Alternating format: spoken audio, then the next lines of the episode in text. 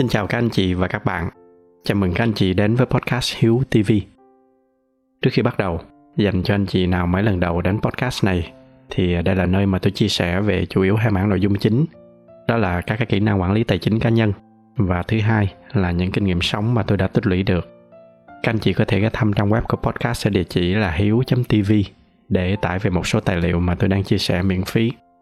Một lần nữa xin chào các anh chị và bây giờ thì à, chúng ta cùng nhau bắt đầu chủ đề ngày hôm nay. Trong tập ngày hôm nay, tôi à, xin phép tôi sẽ không dùng cái cách nói giảm nói tránh bằng cách dùng những cái cụm từ như là à, chúng ta vẫn còn chưa đủ điều kiện về tài chính. Thay vào đó thì tôi sẽ dùng hẳn những cái cụm từ mà nghe nó trần trụi hơn như là giàu và nghèo.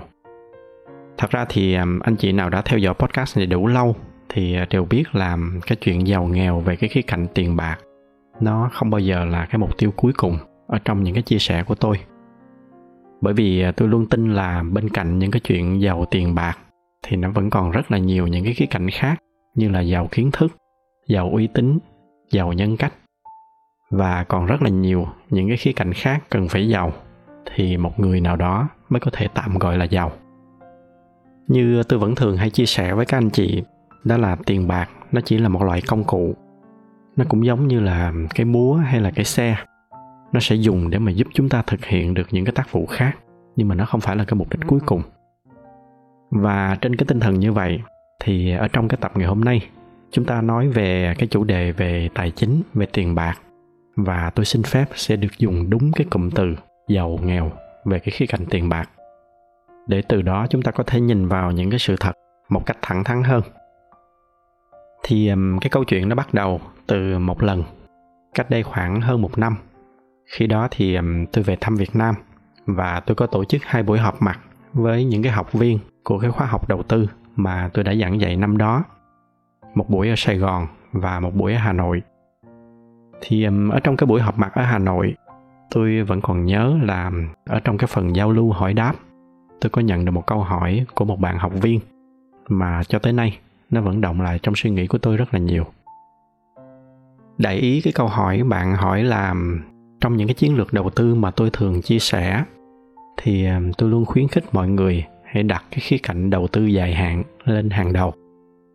Tôi thường hay khuyên mọi người là tránh những cái hình thức đầu tư theo cái kiểu chụp giật, ngắn hạn mà tôi thường gọi là cái kiểu làm giàu nhanh. Tuy nhiên, ở bên cạnh đó thì à, với những người trẻ thì à, các bạn luôn phải đối mặt với một cái đồng hồ đếm ngược mỗi ngày đó chính là tuổi già của cha mẹ. Các bạn bị cái áp lực là sau mãi mình vẫn chưa giàu, còn cha mẹ mình thì mỗi ngày một già. Các bạn sợ là đến một lúc nào đó mà khi mà các bạn giàu rồi thì nó đã quá trễ. Và bạn hỏi tôi nghĩ sao về cái vấn đề này?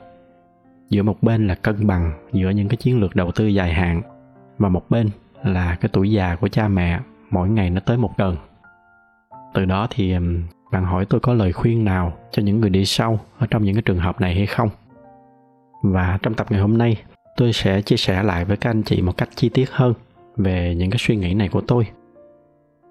Cái lý do mà tôi suy nghĩ nhiều về cái câu hỏi của bạn chính là bởi vì những gì bạn hỏi cũng chính là những cái trăn trở của tôi trong một cái thời gian rất là dài ở cái quãng đời tuổi trẻ của mình. Anh chị nào mà đã theo dõi podcast này đủ lâu, qua những cái chia sẻ của tôi thì chắc là ít nhiều đều biết về cái con đường sự nghiệp của tôi. Đó là tôi bắt đầu từ những cái nấc thang rất là thấp ở trong xã hội. Và hiển nhiên, kèm với cái việc đó thì nó là cái thu nhập cũng rất là thấp. Những cái năm đầu đi làm thì cái mức lương của tôi nó chỉ vừa đủ để mà tôi trang trải cuộc sống. Dần dần sau này khi mà công việc nó phát triển dần lên thì cuộc sống nó có đỡ khó khăn hơn một chút. Nhưng mà nó vẫn còn rất là xa để mà có thể gọi là khá giả chứ chưa nói gì đến là giàu có. Nghĩa là ở trong một cái khoảng thời gian rất là dài, tôi cũng không thể lo được cho cha mẹ theo cái cách mà tôi mong muốn. Tôi còn nhớ là những ngày mà ba tôi còn sống, thì ba tôi rất là thích những cái công việc như là trồng cây hay là nuôi con này con kia. Trong những cái giai đoạn mà gia đình rất là khó khăn, tôi vẫn nhớ là ba tôi vẫn có một cái mảnh vườn nho nhỏ ở trước cái hiên nhà. Nó chỉ là một cái mảnh vườn nhỏ với rất là ít loại cây. Nhưng mà cái cây nào ba tôi trồng nó cũng đều rất là tươi tốt. Cái lúc đó tôi thường hay có suy nghĩ là tới một ngày nào đó khi mà có đủ điều kiện rồi thì tôi sẽ mua một cái mảnh vườn thật là rộng để mà ba tôi có thể thỏa thích trồng bất kỳ cái loại cây nào mà ông muốn. Nhưng mà rồi cái kế hoạch đó nó mãi vẫn không thể thực hiện được. Tôi vẫn cứ bị cuốn vào những cái vòng xoay của công việc, của cuộc sống. Những cái năm còn trẻ, thu nhập ít thì không nói nhưng mà kể cả sau này, khi mà đã làm được dư giả hơn một chút, thì lại bị cuốn theo cái kiểu là làm được bao nhiêu thì lại tiếp tục đem đi tái đầu tư bấy nhiêu. Cuối cùng thì bây giờ nhìn lại, khi mà đã có dư cái khả năng để mà có thể mua bất kỳ một cái mảnh vườn nào thì à, ba tôi đã không còn nữa. Tôi còn nhớ là vào năm ngoái, cô trợ lý của tôi có gửi cho tôi thông tin của một cái khu trang trại rất là lớn ở đồng nai. Họ đang rao bán lúc đó tôi cứ trầm ngâm, tôi suy nghĩ, phải chi mà ba tôi còn sống thì chắc là ông sẽ rất là thích cái trang trại này. Nhưng mà tiếc là bây giờ có điều kiện rồi thì ba tôi lại không còn nữa. Nhưng mà cũng như bất kỳ cái câu chuyện nào mà nó có cái chữ phải chia trong đó, tất cả nó chỉ là một cái cảm giác tiếc nuối, thậm chí là hối hận. Do đó cho nên tôi hiểu hơn ai hết cái cảm giác của cái bạn học viên khi mà đặt cho tôi cái câu hỏi kia với những người con như chúng ta, thì trừ một số rất là nhỏ, những cái người mà bạo ngược, không biết suy nghĩ, cái số còn lại thì chắc là ai trong chúng ta cũng luôn trăn trở với một cái thực tế là mình thì mình chưa có giàu, nhưng mà cha mẹ thì mỗi ngày một già. Và mình sống với một cái nỗi sợ là sợ tới cái khi mà mình đủ điều kiện rồi thì khi đó đã quá trễ. Và nhìn nhận một cách thẳng thắn thì đó chính là cái trường hợp của tôi ở cái thời điểm hiện tại. Và tôi cũng xin nói rõ ngay từ đầu là tôi không có một cái câu trả lời đủ tốt hay một cái giải pháp nào đó thỏa đáng cho câu hỏi của cái tập ngày hôm nay để mà chia sẻ với các anh chị. Cái cách để mà giải quyết triệt để nhất, nó chỉ đơn giản là chúng ta phải giàu, chúng ta phải có nhiều tiền. Tuy là tiền nó không phải là tất cả, nhưng nó sẽ là một cái công cụ hữu hiệu nhất để mà giúp chúng ta giải quyết được những cái vấn đề ở trong trường hợp này còn một khi mà đã không có tiền, hay nói thẳng ra là một khi vẫn còn nghèo, thì tất cả những cái lý giải hay những cái giải pháp nó chỉ là mang cái tính an ủi. Và trên cái tinh thần như vậy, trong tập ngày hôm nay, tôi sẽ chia sẻ với các anh chị một cái câu trả lời theo cái dạng an ủi như vậy. Thì ở trong cái buổi giao lưu ngày hôm đó, tôi có trả lời với bạn học viên với cái để ý là bây giờ khi mà chúng ta phân tích ra thì à, chúng ta còn một điểm để mà bấu víu vào. Cái điểm đó nó xuất phát từ chính cái tình thương mà cha mẹ dành cho chúng ta. Bởi vì à, chúng ta hãy tin là ở trên đời này, gần như chỉ có cái loại tình thương của cha mẹ dành cho con cái. Nó là cái loại tình thương duy nhất mà nó vô điều kiện và vô vụ lợi. Và từ cái loại tình thương đặc biệt đó, nó dẫn tới cái kết quả là cái hạnh phúc lớn nhất của cha mẹ nên luôn luôn là mong muốn được thấy chúng ta hạnh phúc, chúng ta thành công, chúng ta nên người. Rồi sau đó nó mới tới những cái loại hạnh phúc khi mà cha mẹ nhận được cái tình yêu thương của chúng ta. Rồi sau đó nữa mới tới cái loại hạnh phúc khi mà nhận được những cái món quà về vật chất của chúng ta.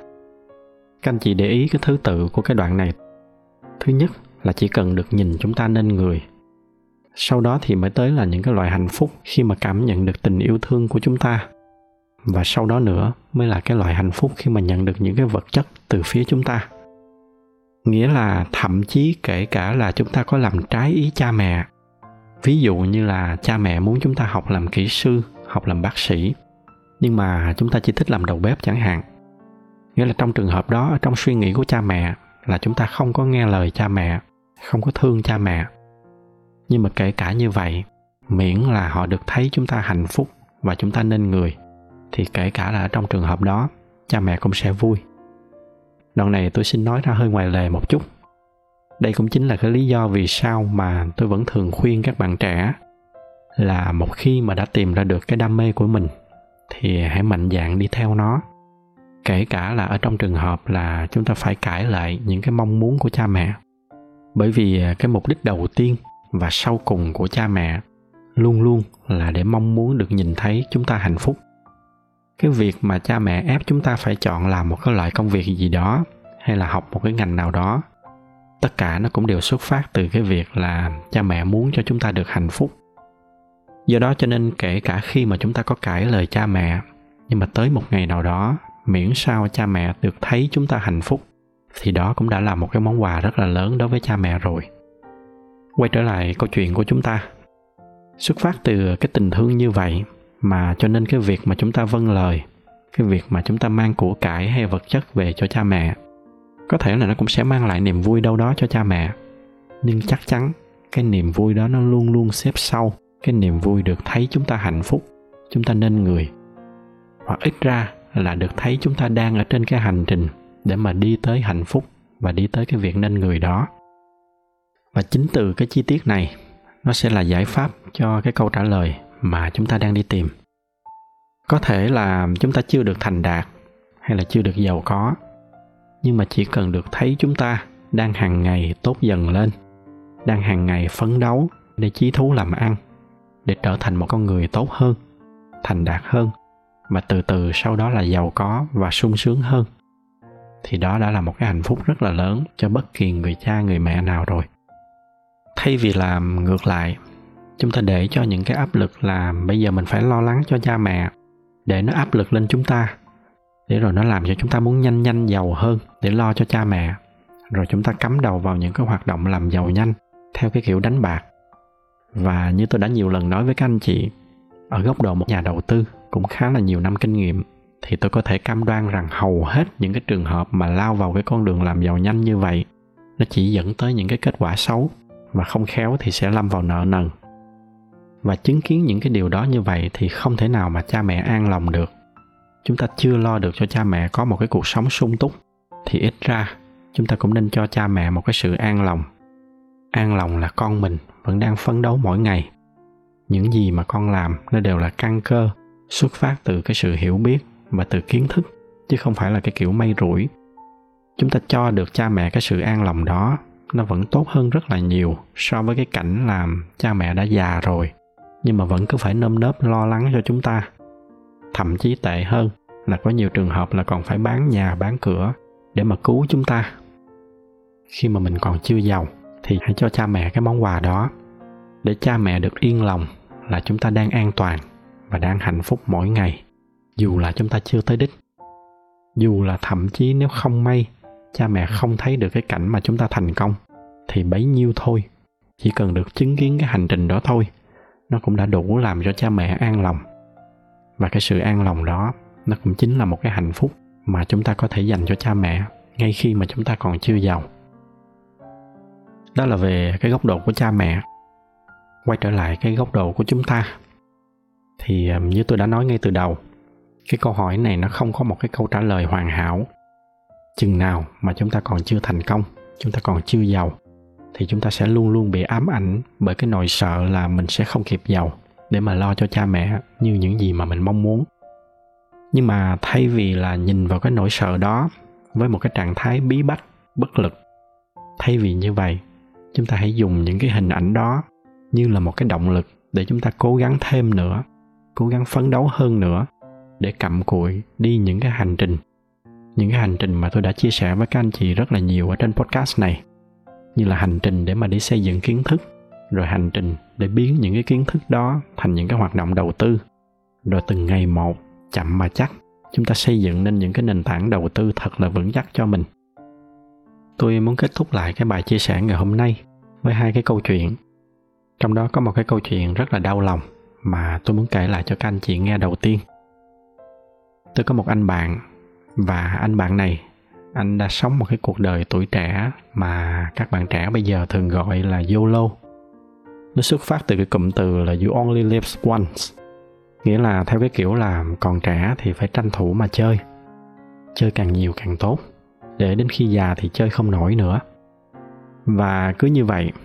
Nhưng mà rồi tới một ngày, bệnh viện gọi anh về và bác sĩ nói với anh là anh phải cần một cái số tiền khá là lớn để mà có thể phẫu thuật cho ba mình lúc đó thì à, anh chạy vậy đi khắp nơi, nhưng mà cũng vẫn không đủ. Và cuối cùng thì anh đành phải đưa ba mình về và nhìn cha mình ra đi một cách bất lực. Song song đó lại là một cái câu chuyện khác. Nó không hoàn toàn giống một trăm phần trăm, nhưng mà nó cũng đâu đó gần với cái hoàn cảnh như vậy. Nhưng mà ở cái chiều ngược lại, đó là tôi cũng có một anh bạn. Anh đang là quản lý của một cái ngân hàng khá là lớn anh kể lại với tôi là cái ngày mà anh mang bé gái con anh sang singapore để điều trị. Thì um, cái vị bác sĩ nói với anh là bệnh của cháu có thể chữa được, nhưng mà chi phí sẽ rất là cao. Và anh có sẵn sàng để bỏ ra một cái số tiền rất là lớn như vậy để mà điều trị hay không? Và anh gật đầu với người bác sĩ, nói là tiền bạc không quan trọng, miễn sao cứu được con anh. Anh kể với tôi là ở trong cái khoảnh khắc đó, cái gật đầu của anh với cái người bác sĩ kia. Nó đã làm anh thấy là tất cả những cái năm tháng tuổi trẻ của mình, những cái năm tháng mà anh đã ngày đêm anh làm lụng vất vả, tất cả nó tự nhiên nó trở nên xứng đáng. Hai câu chuyện về hai người bạn ở hai cái hoàn cảnh hoàn toàn khác nhau. Vô tình, nó đại diện cho hai cái phương châm sống. Một bên là yolo, một cái phương châm sống rất là phổ biến hiện nay của các bạn trẻ. Và một bên là cặm cụi là cái phương châm sống mà bấy lâu nay tôi vẫn luôn cổ vũ thông qua những cái podcast của mình. Và tôi tin là các bạn cũng đoán được là giữa hai cái bức tranh đó, tôi sẽ ủng hộ các bạn đi theo cái bức tranh nào. Đó là một vài cái chia sẻ của tôi. Nó cũng chính là cái câu trả lời của tôi cho cái câu hỏi của ngày hôm nay. Đó là chúng ta nên đối mặt như thế nào với cái suy nghĩ là chúng ta chưa giàu, nhưng mà cha mẹ thì càng ngày càng già. Thì à, để tổng kết lại tôi chỉ có hai ý. Về phía cha mẹ thì à, chúng ta hãy yên tâm là chỉ cần họ được thấy chúng ta đang bước đi ở trên cái hành trình trưởng thành, cái hành trình thành người, thì đó cũng là một cái món quà rất là lớn cho cha mẹ rồi. Còn về phía chúng ta thì à, tôi không có một cái lời giải đáp cụ thể nào cho những cái trăn trở mà chúng ta đang phải đối mặt. Những cái trăn trở đó nó vẫn sẽ ở đó thôi. Chúng ta chỉ có cách là chúng ta phải sống chung với nó. Và cái cách sống chung hiệu quả nhất theo tôi, đó là chúng ta hãy dùng chính những cái áp lực của nó để nó giúp chúng ta chuyển thành hành động, để chúng ta có động lực phấn đấu nhiều hơn mỗi ngày. Tôi luôn tin là tất cả mọi sự cố gắng đều sẽ được gặt hái. Chúng ta cố gắng gieo trồng và tích lũy thì tới lúc cần, chúng ta mới có đủ lương thực để mà lo cho những người mà chúng ta yêu thương. Và ngược lại, cho cái trường hợp mà chúng ta không tích lũy gì cả, chúng ta hãy nhớ những cái hình ảnh đau lòng về cái người bạn thứ nhất của tôi để lấy đó làm động lực để từ chối những cái cuộc vui vô bổ và tập trung hơn cho tương lai. Đó là một vài cái góc nhìn của cá nhân tôi về cái câu hỏi đặc biệt này mà tôi muốn chia sẻ với các anh chị ở trong tập ngày hôm nay. Nếu mà thấy những cái nội dung này là hữu ích thì nhờ các anh chị chia sẻ thêm cho bạn bè và người thân của mình.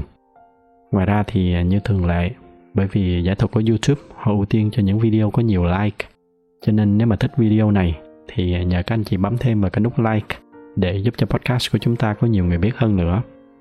Xin cảm ơn sự theo dõi của các anh chị và chúc các anh chị có một buổi tối cuối tuần bình yên.